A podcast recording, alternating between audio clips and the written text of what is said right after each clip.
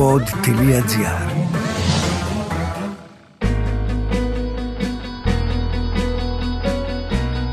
Προπαραμονή πρωτοχρονιάς βράδυ, γύρω από τους δρόμους της πλατείας Συντάγματος, συμβαίνει το εξής παράδοξο.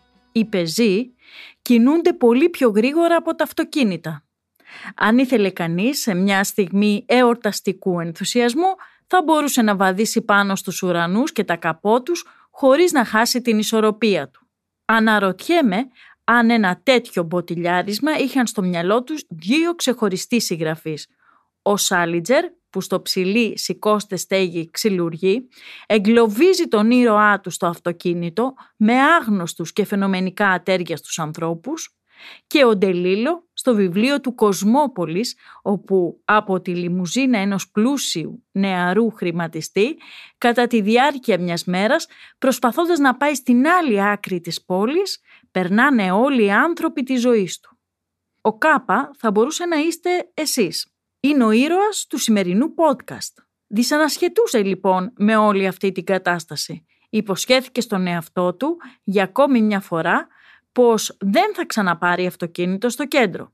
Μπαίνοντας στη Μητροπόλεως από το Σύνταγμα, ο Κάπα, μέσα στο εντυπωσιακό μαύρο τζίπ του, ξεφυσάει με δυσφορία. The bright horses are broken free from the fields. They are horses of love, their manes full of fire. Τελευταίο άλμπουμ του Nick Cave παίζει και ξαναπέζει. Πηγαίνει προς το θυσίο σε μια συνάντηση παλιών συμμαθητών. Κανονικά θα έπαιρνε το μετρό, αλλά απόψε ήθελε να φαίνεται επιτυχημένος. Πρωτοχρονιά ήταν. Στην πραγματικότητα προσπαθούσε να ξεφορτωθεί εδώ και δύο χρόνια αυτό το αυτοκίνητο. Δεν τα κατάφερε. Από μινάρι της προηγούμενης ζωής του, αγορά μιας απερίσκεπτης στιγμής, του είχε μείνει τώρα μανάτι. Ούτε τα τέλη της κυκλοφορίας του δεν μπορεί να πληρώσει. Εκεί που σκεφτόταν όλα αυτά, είδε την πρώην γυναίκα του φορτωμένη με ψώνια να περνάει δίπλα του. Της κόρναρε με το παλιό συνθηματικό, δυο κοφτές και μια παρατεταμένη. Εκείνη γύρισε με ύφος ξυνισμένο. Της καμογέλασε. Η Αλφα, ας τη λέμε έτσι, Κοίταξε μια φορά τον ουρανό διαμαρτυρώμενη στο Θεό για κάτι. Άνοιξε την πόρτα και μπήκε μέσα στο τζιπ του πρώην άντρα της, τριμώχνοντας τις σακούλες στα πόδια της. «Χρόνια πολλά», της λέει. «Πήρες πολύ πράγμα». «Ναι», λέει εκείνη. «Τρέχει κάτι» Κοιτάχτηκαν για λίγο, εξερευνώντας ο ένας την κατάσταση του άλλου. «Έχει καινούρια ιστορία», σκέφτηκε ο Κάπα.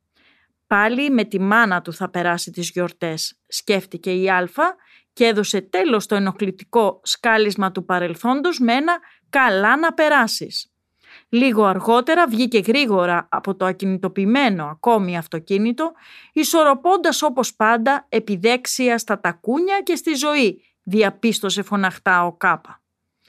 Στο διάστηκτο από το ψηλόβροχο τζάμι του Παρμπρίζ, ο Κάπα είδε να κινείται ο μπροστινό, μα ήταν μόνο για λίγα μέτρα. Η πόρτα άνοιξε ξαφνικά και μια γνώριμη φιγούρα έσκυψε μέσα. Ήταν ο Λάμδα, πολιτευτής στην εκλογική του περιφέρεια με το αιώνιο διάπλατο χαμόγελο. Άλλωστε, εκλογές έρχονται. «Βρε καλώς τον», έκανε ο Κάπα. Μπήκε ο Λάμδα και στρογγυλοκάθισε. Στα περίπου τρία λεπτά που έμεινε μαζί του και πριν το διώξει με τη δικαιολογία μιας άκρος επικίνδυνης και κολλητικής γρήπης, όχι κορονοϊού, που υποτίθεται πως είχε, ο Λάμδα είπε απνευστεί όλα όσα ήθελε να πει για το όραμά του και την ελπίδα που θα φέρει στην Ελλάδα το νέο χρόνο το δικό του κόμμα.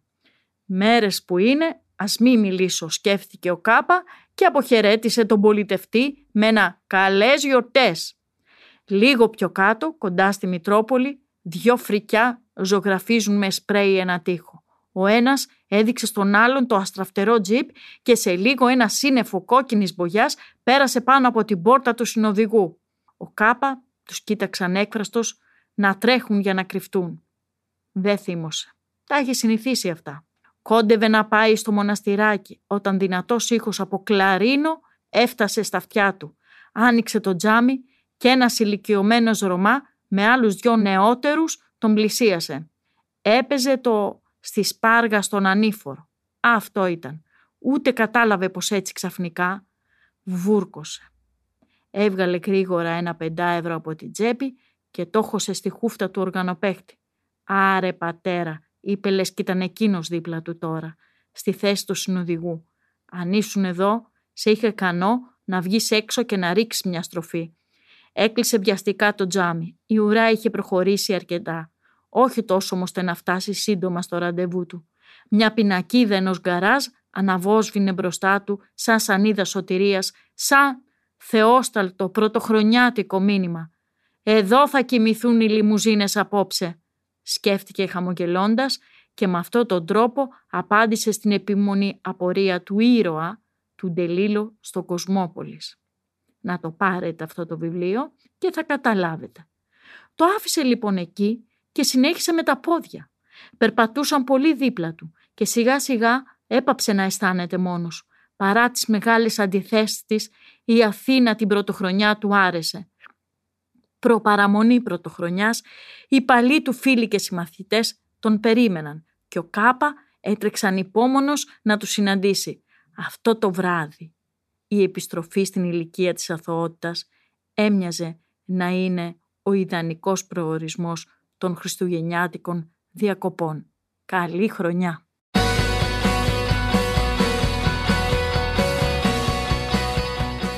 Ήταν το podcast «Τι φάση» αυτή τη φορά με την Κυριακή Μπεϊόκλου. Στους ήχους ο Νίκος Λουκόπουλος.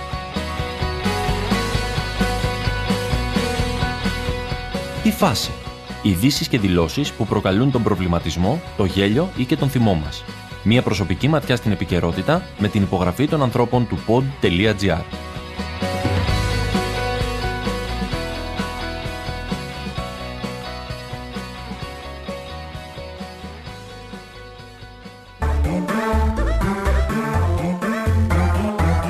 Pod.gr. Το καλό να ακούγεται.